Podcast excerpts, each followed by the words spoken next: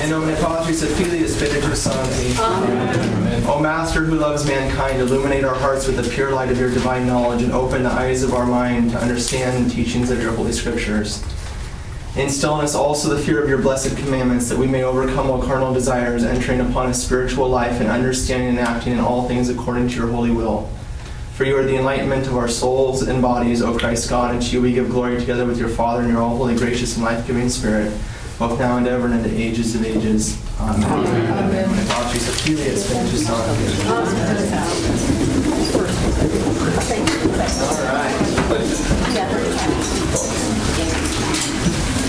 I forgot to do any announcements last time, which makes me a week late and a dangerous week late because we have um, Dr. Cuddeback coming tomorrow night. If it snows excessively hard, we'll cancel. If it snows, I mean, you know, just play it by ear. Don't go out and get yourself killed. Uh, but you know, he's driving from Front Royal, so it's probably snowing worse there than it is here. That's one thing. You always call me on my cell phone. My number's on every flyer. Okay, you can call me anytime you want. Um, what's he talking on? Human nature. What is man? What is our soul? Why do we have a body? Uh, lots of things that we all kind of know a little bit about, but trust me, we don't know enough about it. Dr. Cuddeback's class on human nature I took at Christendom College and uh, it was life changing for me. So I recommend it highly, highly, highly, much more than I do this Bible study. Although the Bible is extremely important to read as far as Dr. Cuddeback teaching, you know doesn't quite compare. So, uh, tell your friends about it. Come. I'm sorry to be announcing it so late, but again, I what can I say? Just I highly recommend it to everybody. Don't miss it unless you absolutely have to. Yeah, this room, and I hope we outgrow this room. That would be nice. Um, all right, that's that, and that flyer's in the back. Um, the Catechist Resource Group is having Father McAfee speak uh, at St. Andrews. Father McAfee and Father Scalia on the liturgy. Uh, Pope Benedict XVI in the liturgy, something similar to what we talked about um, about a month ago before Christmas. Um, but I'm sure they're going to talk about things that I didn't talk about, so there you go. I recommend that too. That costs a little money and it's not here, but at the same time, Father McAfee is a great speaker, and so is Father Scalia. Uh, I have your schedule there. I do not have a flyer out for you on Islam yet, but on February 17th, Dr. Marshner is coming to speak on Islam in the morning on Saturday. Again, I don't bring people here to speak with you that I don't think are great speakers. I've taken a class from him on Islam. It was excellent. Um, so I'm only going to bring you people that are very interesting, and I and I won't recommend something that's, that's not really very good. So I highly recommend Dr. Dr. Marshner to you also. He was my mentor in theology. Um, and then you'll also see on there the Divine Office with Father Grips over next Saturday. Okay, so that's there. Um, in the back, you probably been picking up the last couple weeks your outline of the Bible sheet. If you didn't get it, don't worry about it. You can get it when you come back. It's just very nice when you when you go to get it. It's very nice because right in the middle You'll see a gray line. If you don't have it with you, just look at it. You can see that gray line that runs through it. Those are the historical books of the Bible that you gotta read in order to get the storyline. And then you'll see the prophets that drop out and other little stories that drop out of that that you can read as kind of further information. Okay, but if you want to read through the Bible historically, you got to read those books. Now, some of those books, some parts of those books, contain things like lots of laws and stuff that you got to just slug through. But, uh, anyways, this is very helpful. My brother put it together, and uh, I use it all the time. I shrunk it down and taped it to the back of my Bible so that it's always there for me. Okay? Um,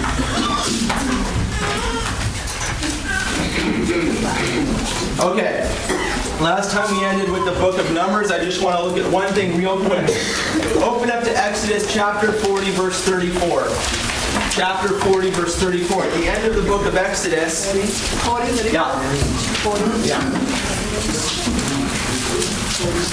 Yeah, I got one more announcement for you. Thank you, Edmund. And that is, you see what these little things are? They're not microphones, they're uh, recorders. Okay? I guess recording microphones. Whatever. They're not amplifying me, they're sucking me in. That's the point. But they're sucking you in also. So it's being recorded for, for something. The reason is because we're going to be throwing these classes up on the internet for people to download if they want, if they miss a class. And that's going to be true for all of our classes that are in this room. Um, there was a nice man that donated this whole thing, and he's going to be putting it up for free on the internet for us. Um, Is it on the, on the parish yes, you just got recorded. So, On, on the parish website? uh, it's not on the parish website. I'm going to give it to you as soon as it's up and running. It's close. So probably by next week it'll be up and running. But that means that you're being recorded, and so if you say anything, it's there. And that also means for the last couple of classes that happened, and Edmund back there said, you better tell people about that, because that's not so nice to record them without them knowing. And I thought, oh, I hadn't really thought about that. So there you go. If you have any problem the last couple of weeks, we won't put it on the internet. You can let me know. Okay? But it's not it's not going to be some high professional thing where it's being sold either. It's just being put up there for people's use to st- further study and review. Okay, that's all. Um, It's a great idea. yeah. Yeah. No. Okay. No bad question. No, you can ask. That's why I hope you don't do it because it's not like that. It's just it's just us, and these are the people that are listening to it afterwards anyway. So ask whatever questions you want. I want to do something real quick with you guys because I realized we got into the book of Leviticus and Numbers last time. And maybe some, most of you probably know a little bit about Leviticus, a little bit about Numbers, but maybe some people don't know anything. So here's what I want to do. Open up your Bible to Genesis real quick. Genesis 1 1. Sorry, I know I said it. Genesis 1 1. You can get our First, first book of the Bible, first verse. What's it say, Nora? What's it say? Just say it. You just said it. Oh, I What's it say? In the beginning. Genesis. Genesis just means beginning. Okay? Okay, fine. Turn to the book of Exodus. So the book of Genesis talks about the beginning. Ah, very nice. Okay? Exodus. What's it talk about? Journey. Yeah, the exit from Egypt, right? The exit from Egypt. So we're exiting Egypt, okay, in, in that book. Leviticus. You guys, we talked about it last time. The book of Leviticus is written for who? The Levites, right? Leviticus, the Levites. And why do the Levites need a particular book written for them? The health ruler. They became priests. Why? Because Aaron's Well, Aaron built the golden calf, but remember, the firstborn got involved in that firstborn cult, which wasn't so good, at the uh, golden calf incident, right? And so the book of Leviticus kind of fits into the book of Exodus right there at the golden calf incident, right? So it's the priestly book for the for the tribe of Levi, the priests. Numbers. What does the book of Numbers talk about? No, it talks about the census. That's taken. Yeah, they take a census of all the people of Israel. There's going to be another census taken later on uh, that we'll look at. And the book of Deuteronomy, what does it talk about? Duo. What's the word duo mean? Two. It's the second law. First law was given in Exodus. Deuteronomy is the second law that's given. There's a reason there's a need for the second law. Just like the book of Leviticus was rather unfortunate that it had to be written, so the book of Deuteronomy is rather unfortunate in big parts of it. All right, there it is. What's that? A second law. We're going to look at it. Yeah. We haven't gotten to Deuteronomy yet. So, Numbers 19, I'm sorry, Numbers chapter 9, verse 15. Let's look at that. Numbers 9, 15.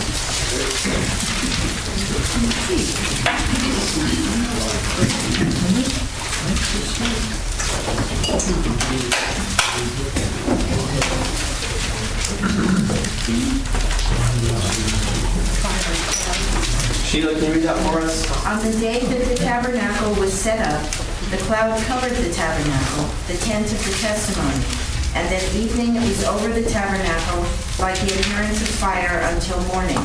So it was continually. The cloud covered it by day, and the appearance of fire by night. Okay. So you see that on the day that the tabernacle was set up. Do you remember where else we saw that exact same sentence? Here, we just saw it. Where else? It was in Exodus. Yeah, the end of Exodus. So keep your hand there in your Bible. Keep your hand in Numbers. And flip back to Exodus chapter 40. The very end of Exodus.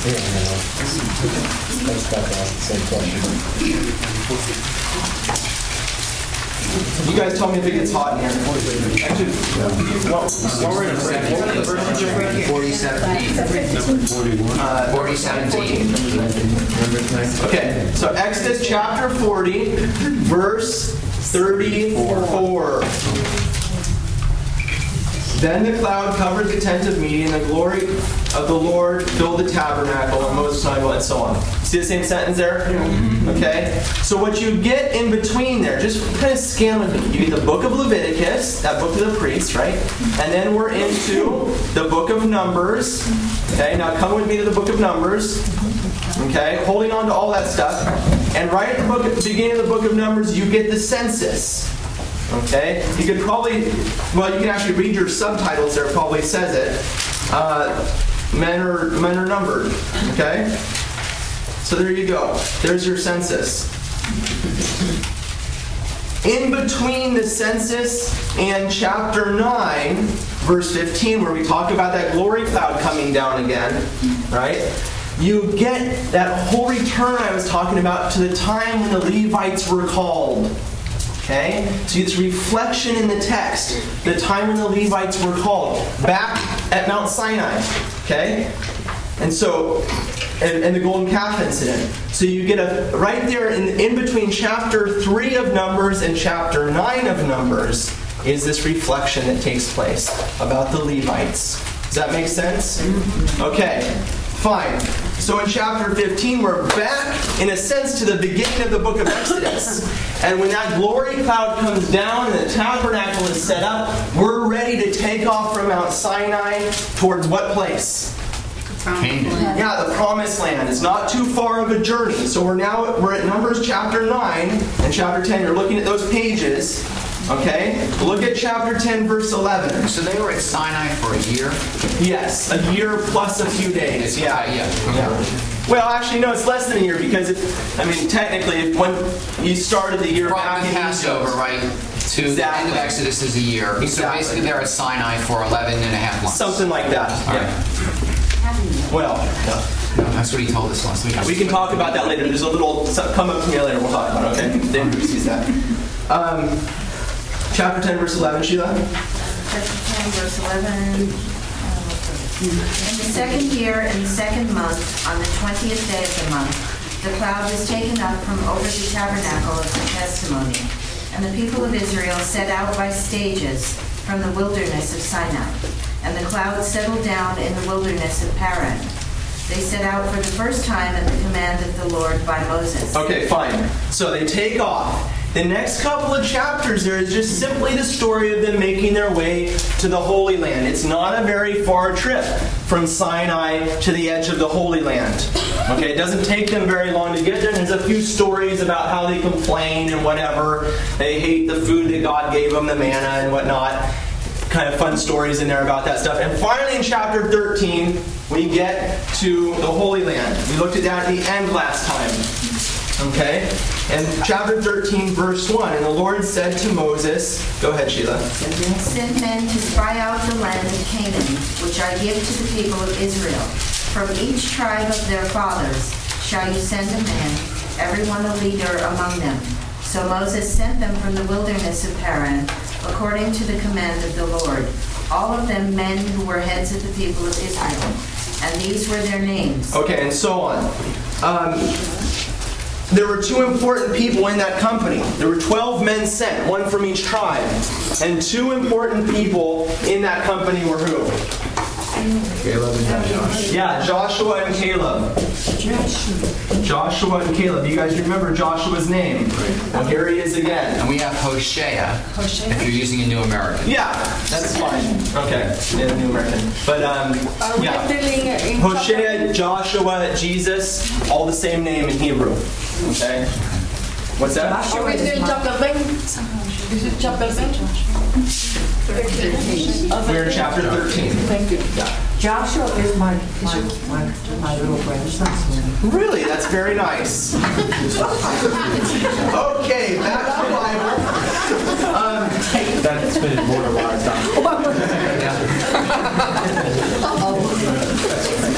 Chapter 13, verse 21. So they went up and spied out the land from the wilderness of Zin. And they go into the Holy Land, right? And they, he says, bring some of the fruit of the land. And they come back with these huge grapes. We'll talk about that some other time. And some figs and all this fruit.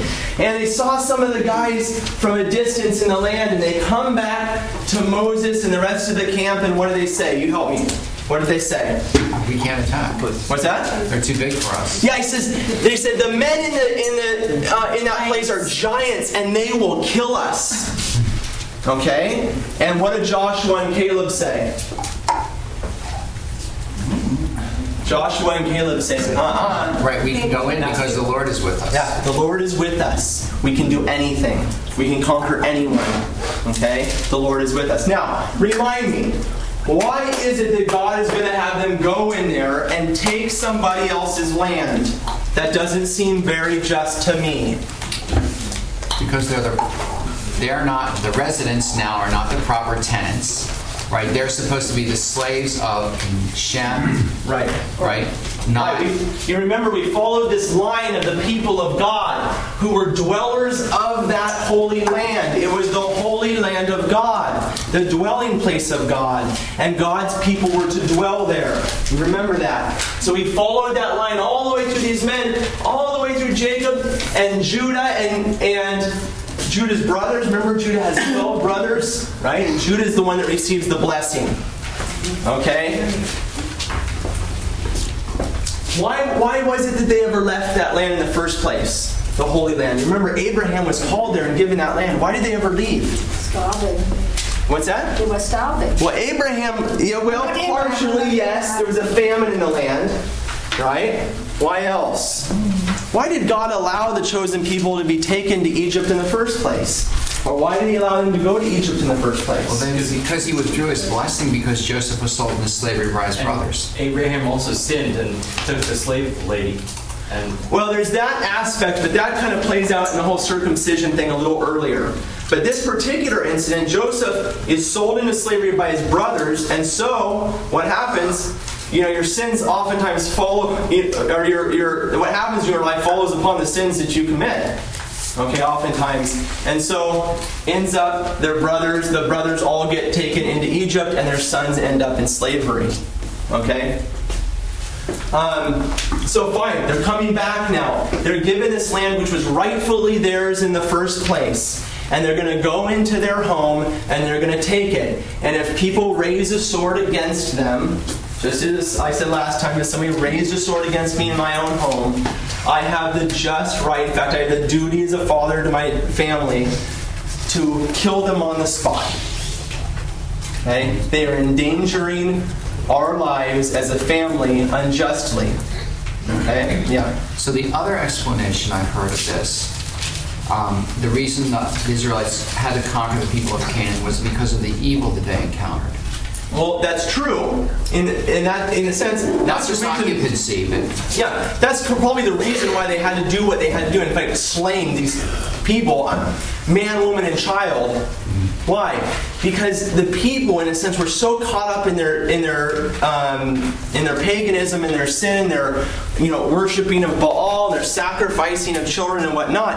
They were so blinded to the work of God that what else? In a sense, what other choice did God have to save mankind? Okay?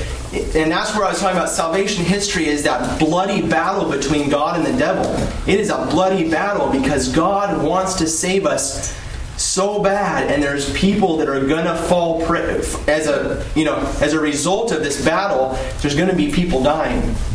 Okay? And sin oftentimes blinds us. Look, when the walls of Jericho fell down, if you or I were there, right, all of a sudden the walls of the city crumble. If I, you know, wouldn't you gone like this? I convert, right? But they didn't. Okay? And so they have to go in and deal with these people on the level that they're they're at. And the fact is they're on the level of the sword. Okay? Does that make sense? Okay. Um, chapter 14 of Numbers. So why wouldn't this apply today if it happens? that We have a society choosing evil, we go into the sword Well, you do the best you can in the situation. I'm saying that even today, sometimes the sword is required. Sometimes, okay. In justice, the man standing in my house, the sword is required. Okay, or the, there's a reason why I have a gun in my house, and I'm a gun owner because I have to defend my family. I mean, on, on the level people are choosing to, yeah, like, you know, we have to change their hearts, but, Right. but this, this, they use the sword rather than the heart. Well, I'm saying they didn't go in first with the sword. Okay, they, these people had a chance to say, "We see the work of Yahweh, and we accept Him." In fact, we're going to see somebody who does exactly that in a minute. Okay, so, um, I'm sorry, chapter 13, verse 25. Verse 25. Okay, at the end of 40 days, they returned from spying out the land. And all the congregation of the people of Israel in the wilderness and Paran and so on. And so they came back in chapter 14, or no, chapter 13, verse 31. Then the men who had gone up with them said, We are not able to go up against these people, for they are so strong than we, so much stronger than we. So they brought the people of Israel an evil report of the land which they had spied out. Okay? And Caleb and Joshua respond in verse 6 of chapter 14. Chapter 14, verse 6. And Joshua, the son of Nun, and Caleb, the son of uh, what, Jephunneh, Jephunneh, who were among those who had spied out the land, rent their clothes and said, All the congregation of the people of Israel, the land which we passed through to spy it out is an exceedingly good land. If the Lord delights in us, he will bring us into this land, and so on. Okay? And they reject the they reject the plan. And so what's the result of it?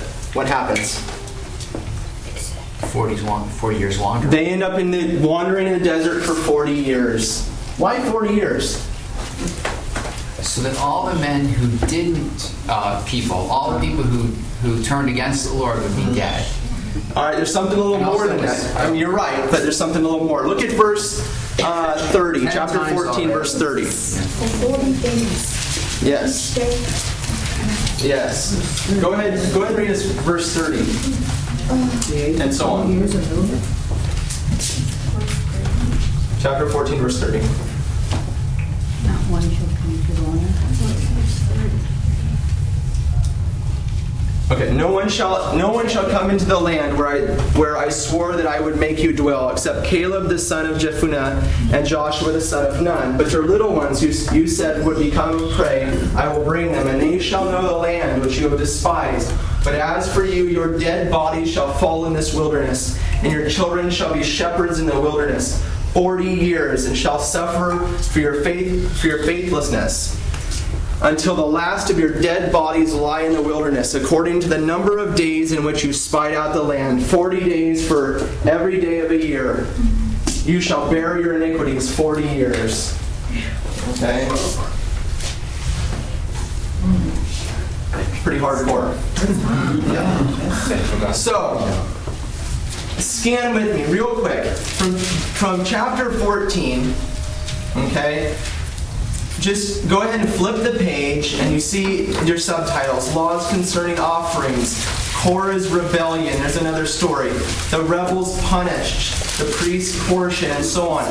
Verse chapter 17 and chapter 18 okay? For a few chapters all the way up until chapter 22 Okay? They are wandering for 40 years in the wilderness. If you want to know what they did for 40 years, you only got a couple of chapters to find out. Okay? From chapter 14 to chapter 22. They're simply wandering in the wilderness. Okay? Meeting different people, killing different people, having wars, having, you know, murmuring against Moses. Yeah. Why wasn't Moses allowed to go into the land? I would, I mean, if Joshua and Caleb were allowed to, Yeah. We're going to find out about that in a minute. Okay? Um, chapter 22, verse 1. Bill, you want to read that for us? Chapter 22, verse 1. Then the people of Israel set out and encamped in the plains of Moab beyond the Jordan at Jericho. Okay. You guys remember Jericho? Finally, Jericho comes into the picture because what's going to happen? They're going to come in, and the first place they're going to take is Jericho.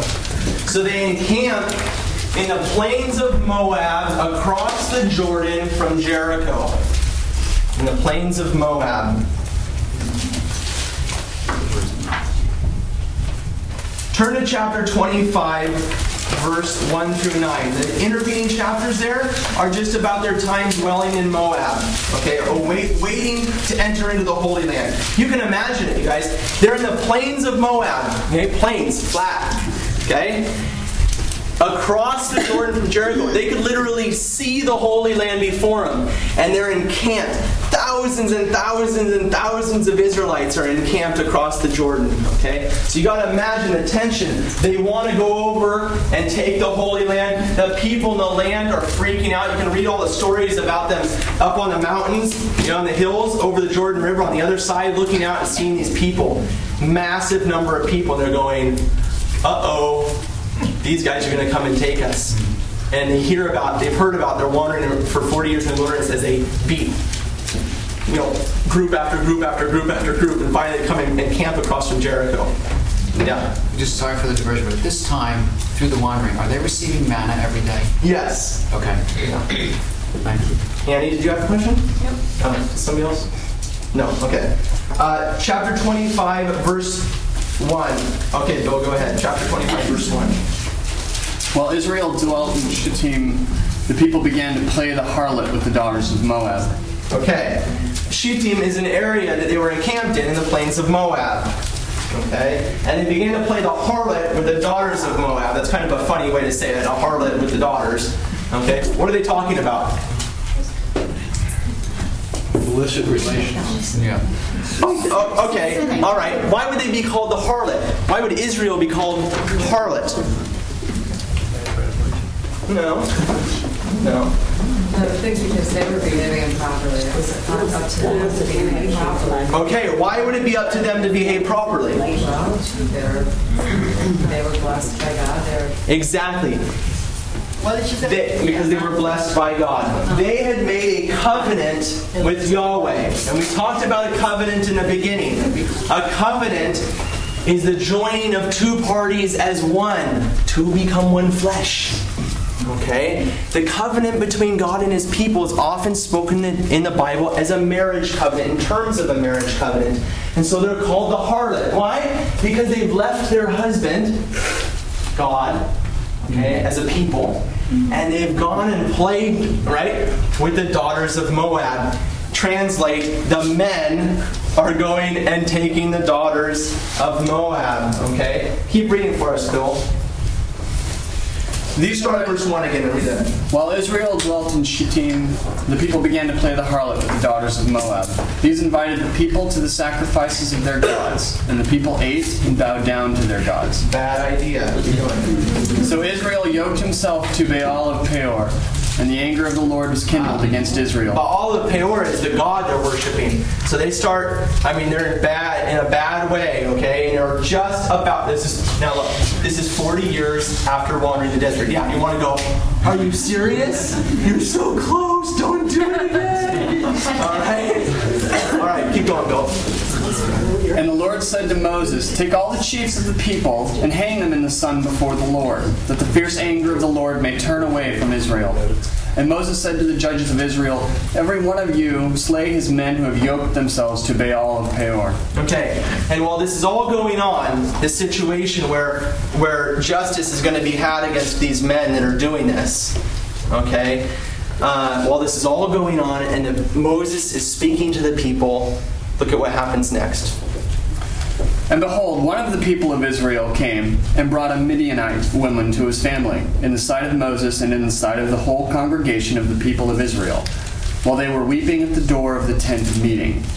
When Phinehas, the son of Eleazar, son of Aaron, the priest, saw it, he rose and left the congregation, and took a spear in his hand, and went after the man of Israel into the inner room. Okay, stop.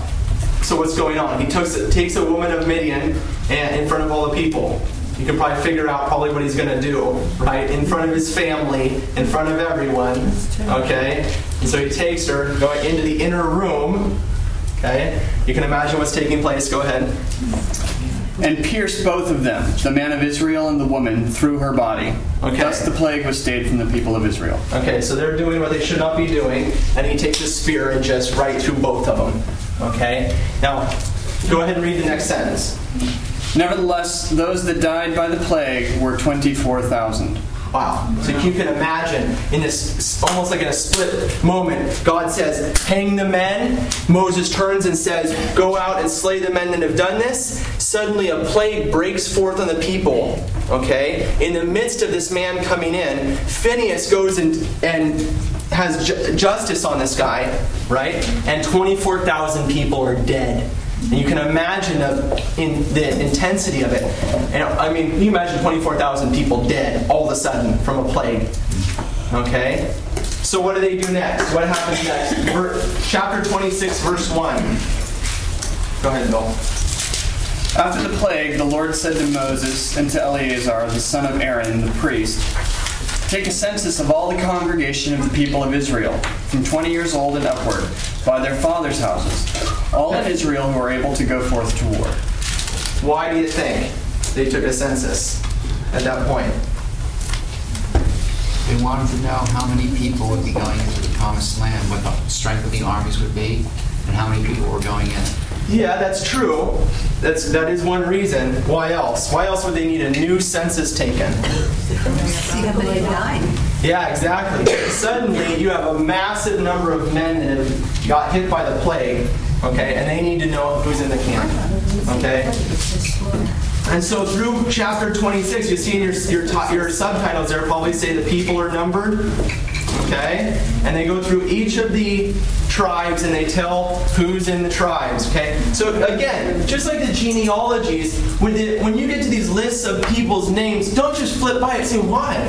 Why is a census being taken here? Why is a genealogy being told? We're going to look at a genealogy in a few minutes. It's extremely important and very short. But if it were skipped, again, we would lose our storyline. Okay? Yeah, I just, um, in my translation, it calls it a slaughter and not a plague. Okay. Is that what happened? Was it like they went out? Yeah, I don't know. I, who were. I'd have to go and, and consult, you know, I was just. something, Hebrew, Aramaic. which I don't know. So I'll go talk to my brother about that and find out. Okay, it's you're probably. I mean, that's actually another point that's very important when you're studying the Bible. You got to have a few translations out in front of you because you run into a situation like that. What, What was the are you using New American? Yeah. Yeah. What was the question? Mine says Her, her translation's a little bit different. Uh-huh. Okay, it says the men were slain. So, um, oftentimes when you run into a situation like that, either one of the texts is taking some freedom in their interpretation, or the Hebrew word is difficult to translate.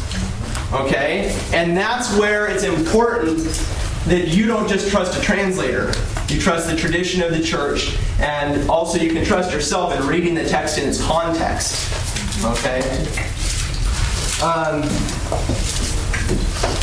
fine, they take the census, and in chapter 27,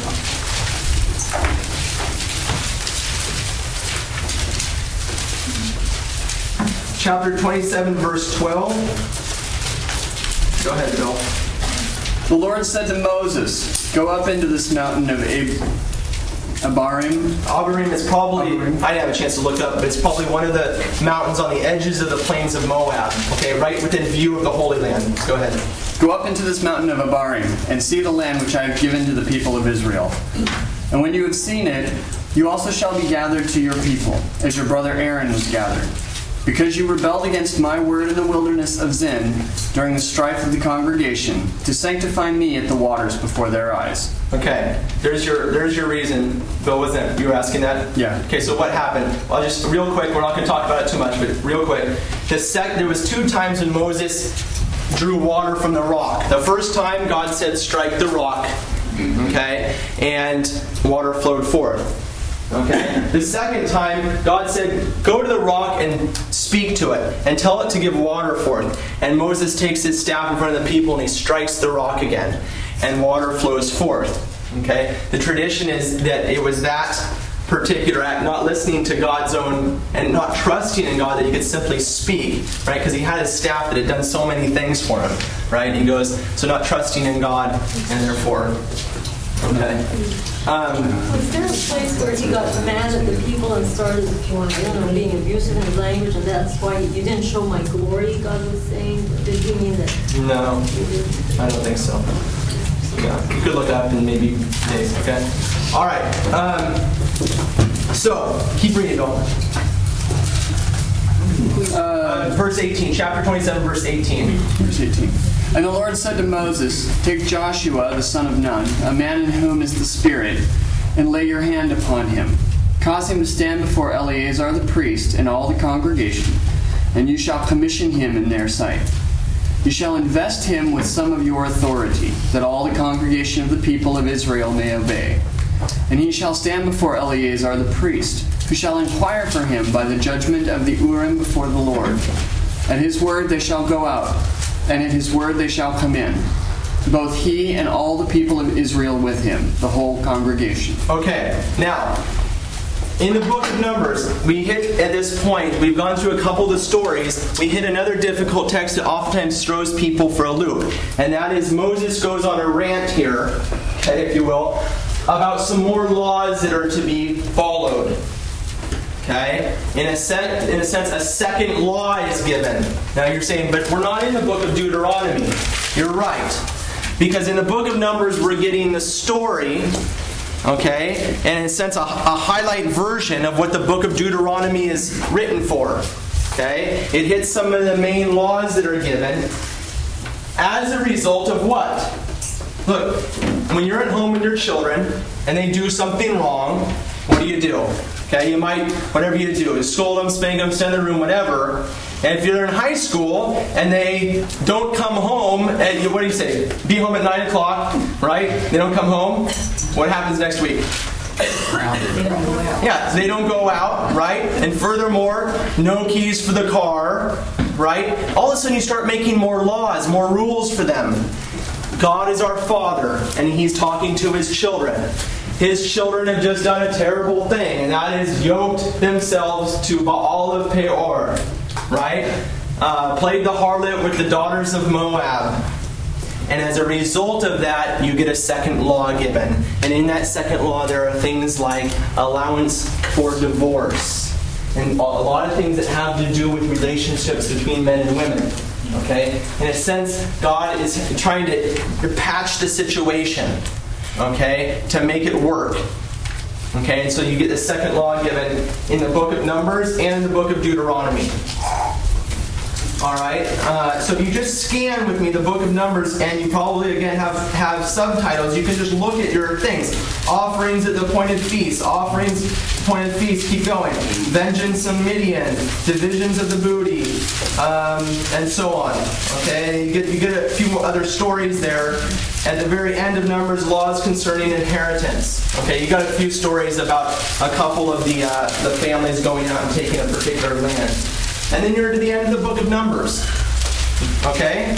Numbers wasn't that hard. A couple of confusing things. We got one more difficult book to go through. And we have dealt with Leviticus, Numbers, and Deuteronomy. That brick wall that everyone hits and can't get through it. Okay? But if we're patient, we'll be able to get through it. Bill, go ahead, Deuteronomy chapter 1, verse 1. Which chapter? Deuteronomy chapter 1, verse 1 chapter 1, verse 1.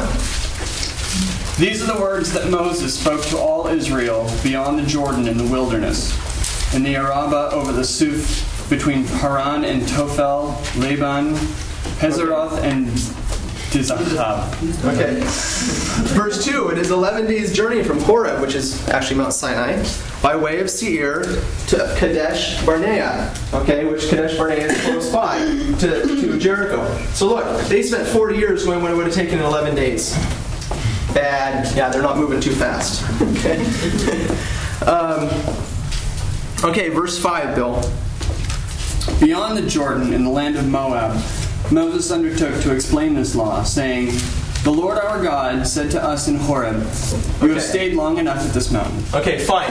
So, right there, in the again, in the plains of Moab, right where this whole thing took place with Baal of Peor, Moses says, Fine, this all has happened. I'm going to go ahead and explain the law. In a sense, give you another law, a second law on top of the first law. Okay? And the book of Deuteronomy has a lot to do with that. Um, um, it- it's got some stories in there. It starts out in chapters 1 through 5, kind of re- recalling for Israel what God did for them during their 40 years in the wilderness. Okay? Look at chapter 4 or chapter 5. Chapter 5. Look at your subheading, your subtitle. What does it say?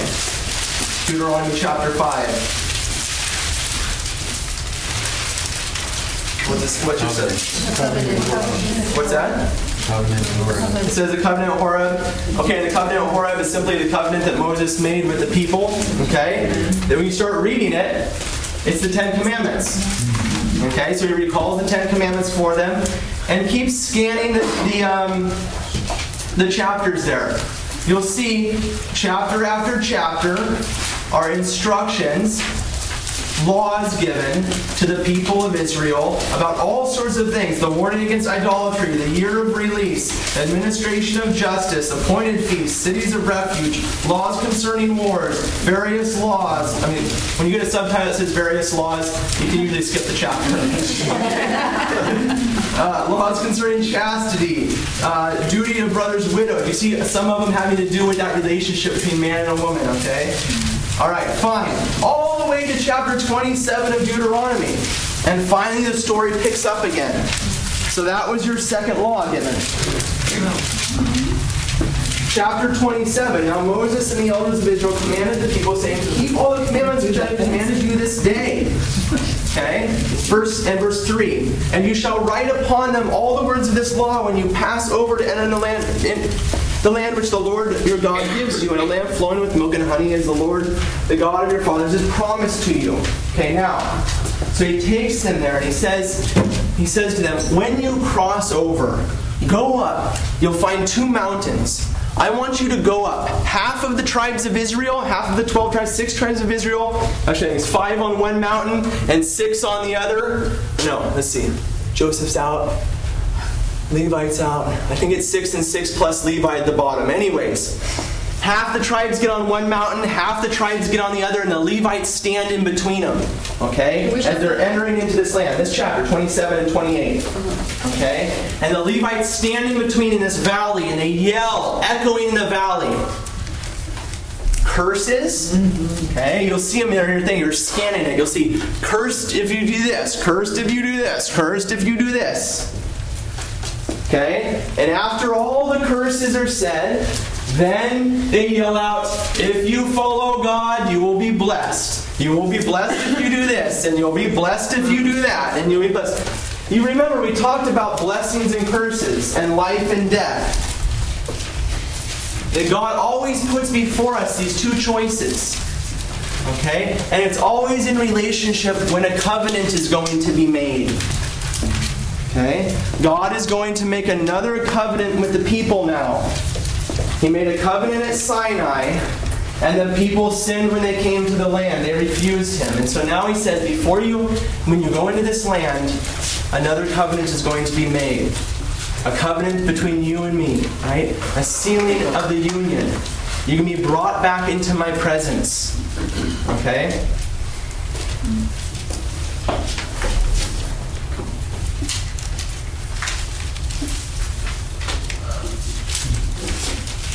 Deuteronomy chapter 30, verse verse 15.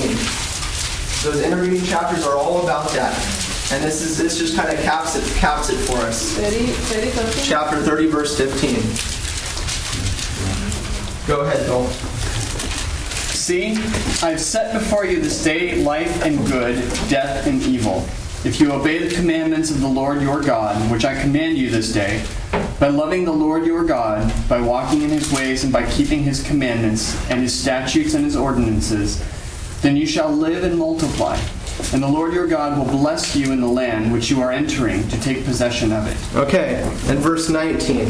I call heaven and earth to witness against you this day that I have set before you life and death, blessing and curse. When I was, we were with the youth group yesterday. We were standing there at the at the uh, Supreme Court building and looking at these the military guarding us, right? Who are who are marching for life, right? Guarding us from doing anything bad, right?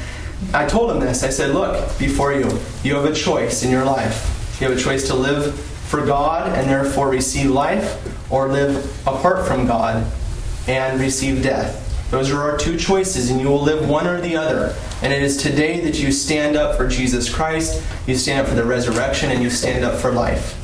Okay? It was the same story, it's the same situation given to Israel, standing there on the edge of the Jordan River, looking into the Holy Land. They had a choice to live in covenant union with their life giving God or not. And when you're separated from Him who gives life, just like you're separated from light, you end up in darkness. You're apart from God, you end up in death. Okay? And so that is the covenant relationship that's offered to Israel at that point. And they accept it. In chapter 31, verse 9, just as a side little note, and Moses wrote this law and gave it to the priests and the sons of Levi who carried the ark of the covenant of the Lord to all of the elders of Israel. Moses commanded them at the end of every seven years, the, he says, commands them to read the law. Okay? So if anybody ever tells you that Moses didn't write the Pentateuch, there it is. Okay? Either the Bible's wrong or, well. Turn to chapter 34, verse 5. Chapter 34, verse 5. Of course, the other thing, of course, is that Moses continues to write after he's dead. What's that? Moses continues to write after he's dead. Ah, either that or he was inspired. Yeah. No, it's possible that um, that uh, this was tacked on later on, this the portion after his death. Or you know what? It is actually possible for Moses to have been inspired and write something about his death. So you can go either way. Verse 5. Go ahead, Sheila. Oh, it says, So Moses, the servant of the Lord, died there in the land of Moab, according to the word of the Lord. And he buried him in the valley in the land of Moab, opposite Beth Peor.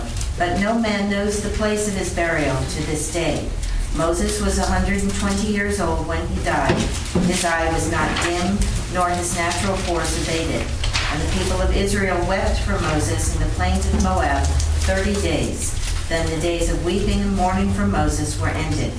And Joshua the son of Nun was full of the spirit of wisdom, for Moses had laid his hands upon him. Okay. Joshua chapter 1, verse 1.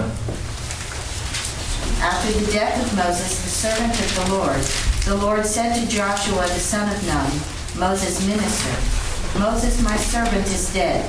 Now therefore arise, go over this Jordan, you and all this people, into the land which I am giving to them, to the people of Israel. Every place that the sole of your foot will tread upon, I have given to you, as I promised to Moses. From the wilderness and this Lebanon, as far as the great river. And so on. Okay. So they get they get the whole Holy Land, and now Joshua is in charge. Moses has died. Again, we talk about this first time by tradition. It's referenced in the in the Epistle of Jude in the New Testament. The belief among Israel was that God assumed the body of Moses, took it into heaven bodily. Okay, Moses died, and God did not allow his body to decay. Okay. Um, chapter 2, verse 1. Joshua chapter 2, verse 1. And we've now left the Pentateuch behind us. And we're making our way. Look at it, unbelievable. Very. We're going to come back to this line, which we've kind of ignored for a while. There's a reason why we've ignored it for a while. Something took place in here, and that was Egypt. Okay? And you can't have leaders when you're slaves.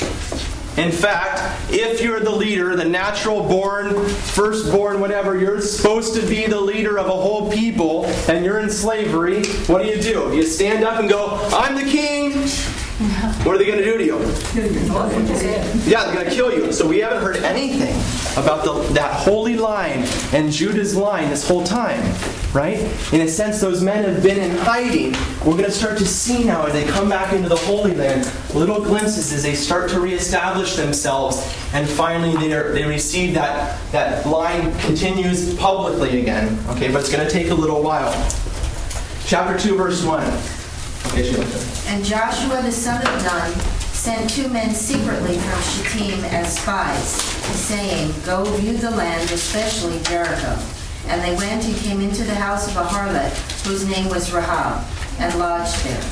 And it was told the king of Jericho, Behold, certain men of Israel have come here tonight to search out the land. Okay, so they go to they go to Rahab's house. Well, why is Rahab even mentioned in this story, or what does she have to do with us as Christians? She's a harlot. Well, not sure what that has to do with us as Christians. Ancestor of Jesus. What's that? She's an ancestor of Jesus. Yeah, she's an ancestor of Jesus. What? Really? Ah, in the, in the genealogy of Matthew, we'll get. Don't worry, don't turn there right now. We're going to get to that. But Rahab, who is a, probably a Canaanite, okay, living in the Holy Land, ends up being a key ancestor to Christ. Okay? At this time, the spies come to her and she takes them into her house. Okay? And then she joins Israel because she knows what's going to happen. She's, we were talking about earlier about conversion. She converts. Okay? She sees the working of Yahweh and she changes her heart and changes her ways. Okay? The rest of them don't do that. So out of all of Jericho, one person is saved and she ends up becoming extremely important for us today. Okay? We'll come back to her in a minute. They come into that holy land having made a covenant with God. Turn to chapter 7, verse 1. There's all sorts of great stuff we're skipping in here. During Lent, we're going to do a three part series, and we're going to take this whole thing we've done on a historical level, and we're going to take it up into the spiritual level. Okay? The real meaning behind the text. We talked about a lot of the real meaning. But the historical level gives us that basic storyline. But throughout this whole storyline, God's working on another level in the scriptures. And we're going to go in and take a look at some of those things. Okay? To start to see the read the scriptures as they've been should be read in a historical manner, but also as the writing of God. Okay, so during that, we're going to do three classes on that. Um, and we're skipping all sorts of stuff right here in the text. I can't believe we have to go over it. Uh, chapter 7, verse 1.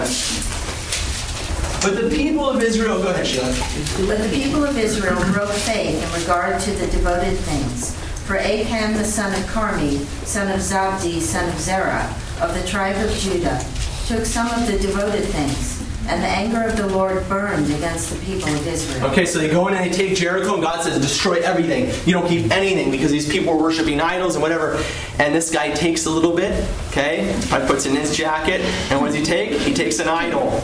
Ah, bad idea, okay? And so as they enter into the Holy Land, having made a new covenant with God, we're suddenly given the reality that everything is not going to be just a-okay. Okay, there's still going to be a problem. Okay? For the rest of the book, then, of Joshua, all the way up to chapter 24, you can scan with me if you want your subtitles. Okay? It's all about conquering the land up to chapter 24.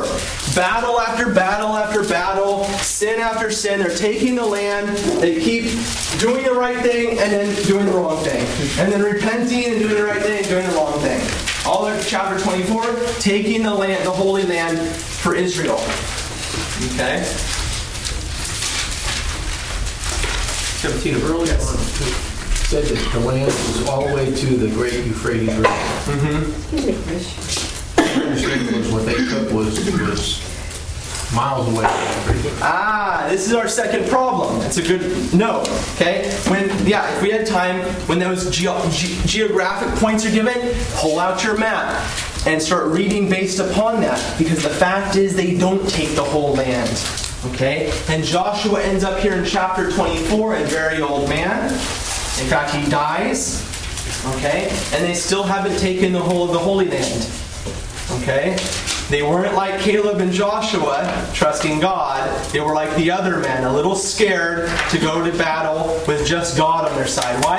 Because these men were huge and there was a lot of them. And sometimes Israel, you know, the group that was going to battle was small. And probably, if you read closely, sometimes it's very small. Probably God's intentionally doing that, saying, hey, you go take those, you know, you 100 men, go take down those thousand right? So they start to learn to trust God, but they wouldn't do it. And so they don't take the whole of the Holy Land. Okay? And that will be, those are the two points idol worship, okay? And they're not trusting God. Okay, through the rest of these couples, a couple of books, that's the battle, and God keeps saying, "Go take the land, go take the land," and they won't do it. Okay, so those are the two problems. um, where are we? Chapter 24, verse 1. Actually, go back to chapter 23, verse 16. Okay, this is the end of, Moses, of Joshua's life. And what does he say to him? If you transgress the covenant of the Lord your God, which he commanded you, and go and serve other gods and bow down to them, then the anger of the Lord will be kindled against you, and you shall perish quickly from the good land which he has given to you. Okay? Chapter 23 and 24. So, what's going on here? In the next chapter, at the end of Joshua, just like at the end of Deuteronomy, another covenant is made with the people. Okay? Or, in a sense, the covenant is renewed. There's been a lot of sin in the, in the intervening uh, years, and now Joshua's old, and he says, Look, you guys, before I die, better get yourselves right with God. Okay? And so chapter 24 is that, again, that cursing, that promise of blessing versus cursing. Okay? Uh, verse chapter 24, verse 25. Chapter 24, verse 25. Go ahead, Bill.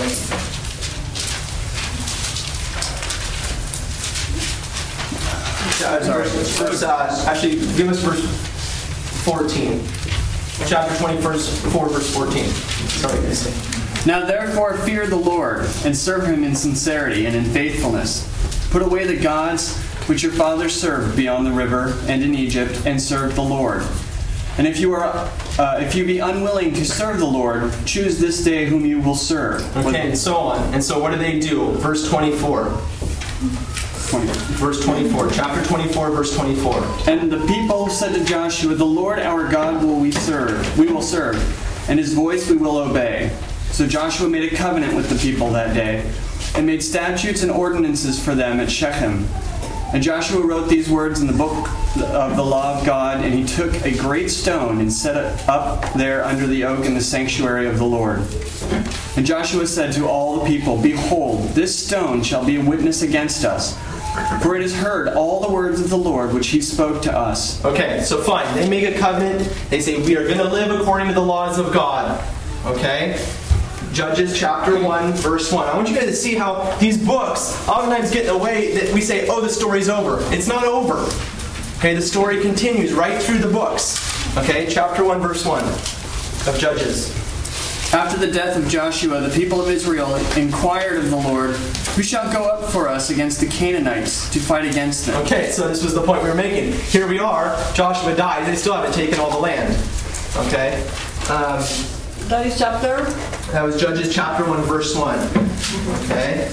Chapter 1, verse 8 is very important. Take a look at that. Go ahead, Bill. And the men of Judah fought against Jerusalem, and took it, and smote it with the edge of the sword, and set the city on fire. Okay, so finally, after all this time, the key mountain, the mountain where the king is supposed to dwell, the mountain where Melchizedek, Shem, had dwelt, they finally come back, and finally, after Joshua's dead, they finally take Jerusalem, the center of the Holy Land, the most important mountain. Okay?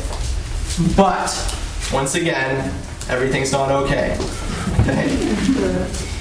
Judges ch- chapter 2, verse 6. Okay, this again goes back and does one of these reflections upon an earlier time. It goes and talks about Joshua's death. Okay? Go ahead. Or Sheila, why don't you read that for us? When Joshua dismissed the people, the people of Israel went each to his inheritance, to take possession of the land. And the people served the Lord all the days of Joshua, and all the days of the elders who outlived Joshua, who had seen all the great work which the Lord had done for Israel. And Joshua the son of Nun, the servant of the Lord, died at the age of 110 years. And they buried him within the bounds of his inheritance in Timnath-Heres, in the hill country of Ephraim, north of the mountain of Gaash. And all that generation also were gathered to their fathers, and there arose another generation after them, who did not know the Lord or the work which he had done for Israel. Aha! The fathers didn't teach their children. Okay? The next generation did not even know Yahweh. Okay? So I know we're a little bit over time. Give me three minutes, okay? It's worth it, trust me. We'll conclude on a fun note here. Kind of a sad note, but a fun note. Chapter 2, verse 16. Chapter 2, verse 16. Then the Lord raised up judges who saved them out of the power of those who plundered them. And yet they did not listen to their judges, for they played the harlot after other gods and bowed down to them. They soon turned aside from the way in which their fathers had walked, who had obeyed the commandments of the Lord, and they did not, and they did not do so. Whenever the Lord raised up judges for them, the Lord was with the judges, and he saved them from the hand of their enemies all the days of the judge. For the Lord was moved to pity by their groaning because of those who afflicted and oppressed them. But whenever the judge died, they turned back and behaved worse than their fathers, going after other gods, and so on. Bad idea. Okay, so the book of Judges goes through, I think it's 13 judges, okay? These men that God keeps raising up to lead Israel and to deal with their sins. Okay? It's a kind of an inter, interim period between them getting their kings, okay, when King David comes, okay, and the ending of their whole Exodus situation with Moses, Joshua. They come to the Holy Land, they take it, and then you get the story of the judges 13 judges in the book of Judges who deal with all of these problems of Israel. The book of Judges is kind of this story that, again, is repetitive, right? They follow the judge, the judge dies, they fall into sin.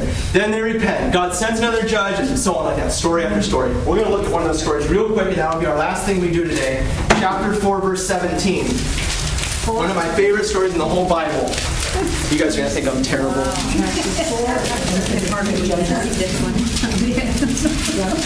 Actually, I'm sorry. To do two things real quick. Two things. Just before we look at that story, we're going to look at one other thing. I'm pretty sure I have at least 80 seconds. Okay?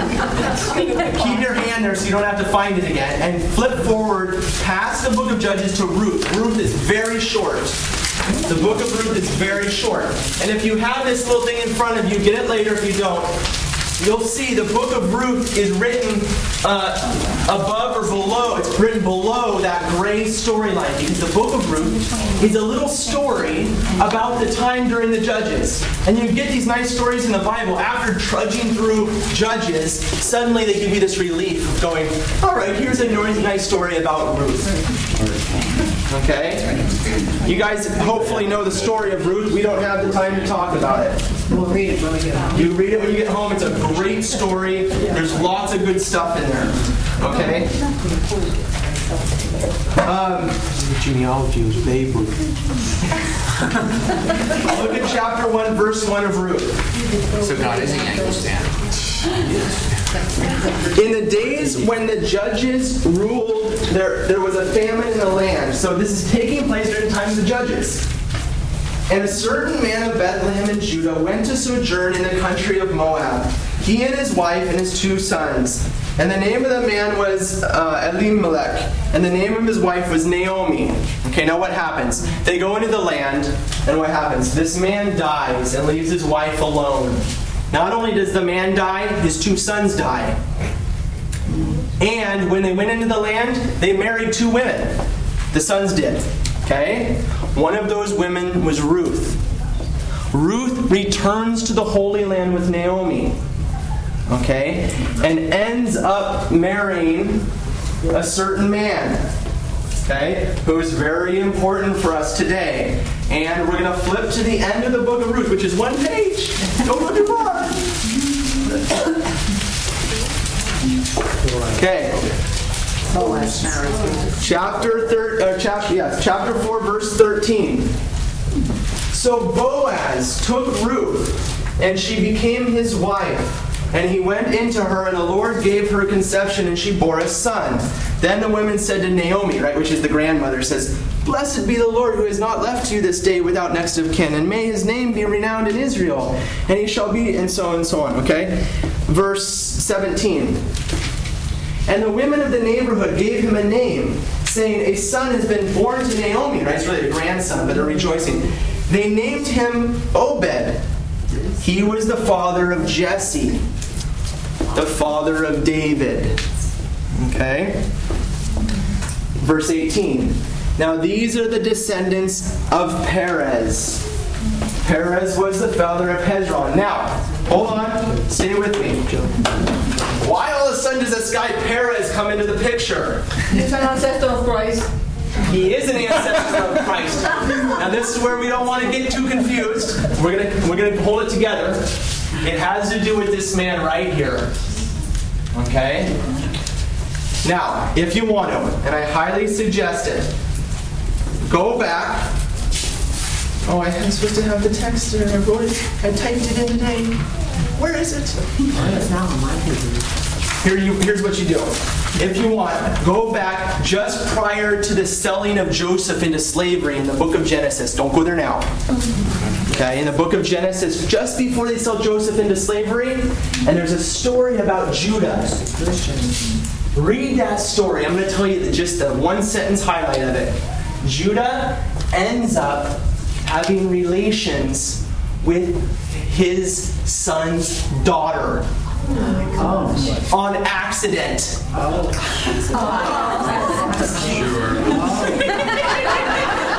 Now, go back and read it. But listen, hold on, hold on, hold on. The reason that's important, the reason that's important, because, and what was her name? Do you remember? Tamar. Tamar. They had a son through that relationship, and his his name was Perez. Perez. Now look, go back to your Bible, verse 18 of, of Ruth, right there, chapter 4, verse 18. Now these are the descendants of Perez. Now look, so Judah, Perez, and then what happens? They go into Egypt. Everything goes silent. Nobody knows who's the leader. And here it is, finally, after they've come back from Egypt.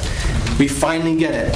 Now, these are the descendants of Perez. Perez was the father of Hezron, Hezron of Ram, Ram of Abinadab, Abinadab of Nahshon, Nahshon of Solomon, Solomon of Boaz, and Boaz of Obed, and Obed of Jesse, and Jesse of David, the king. So we have just followed that covenant line all the way, a little bit ahead of time, to King David. Okay? Now,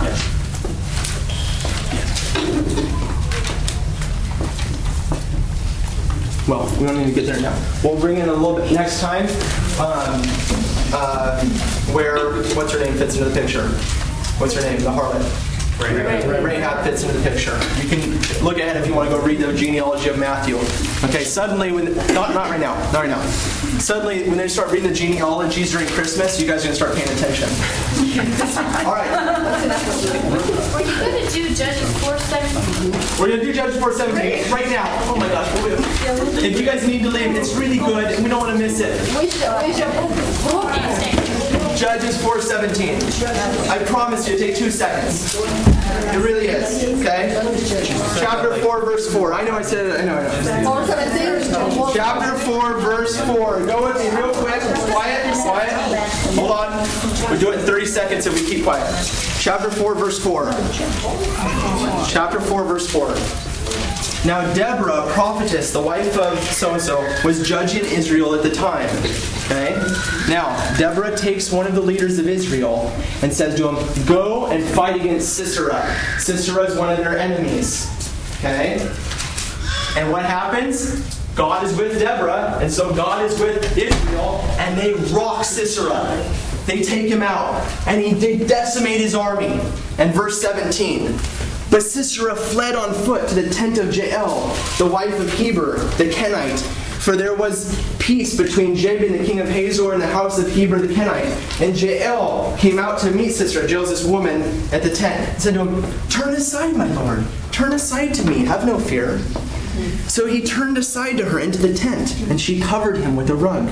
And he said to her, Pray, give me a little water to drink, for I am thirsty. So she opened a skin of milk and gave him a drink and covered him. She asked him for water. He gives her milk. What happens when you drink milk?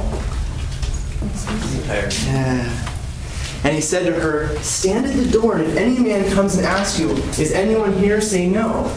But Jael, the wife of Heber, took a tent peg and took a hammer in her hand and went softly to him and drove the peg into his temple till it went down into the ground. And as he was lying fast asleep from weariness. All right, uh, I will.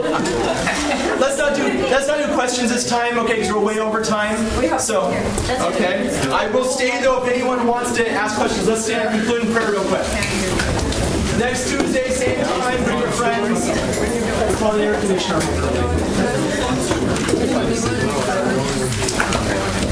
name of the Father, and the Son, and the Holy Spirit. Amen. Glory be to the Father, and to the Son, and to the Holy Spirit. As it was in the beginning, is now, and shall be, world without ending. Amen. In the Father, and the Son, and the Holy Spirit.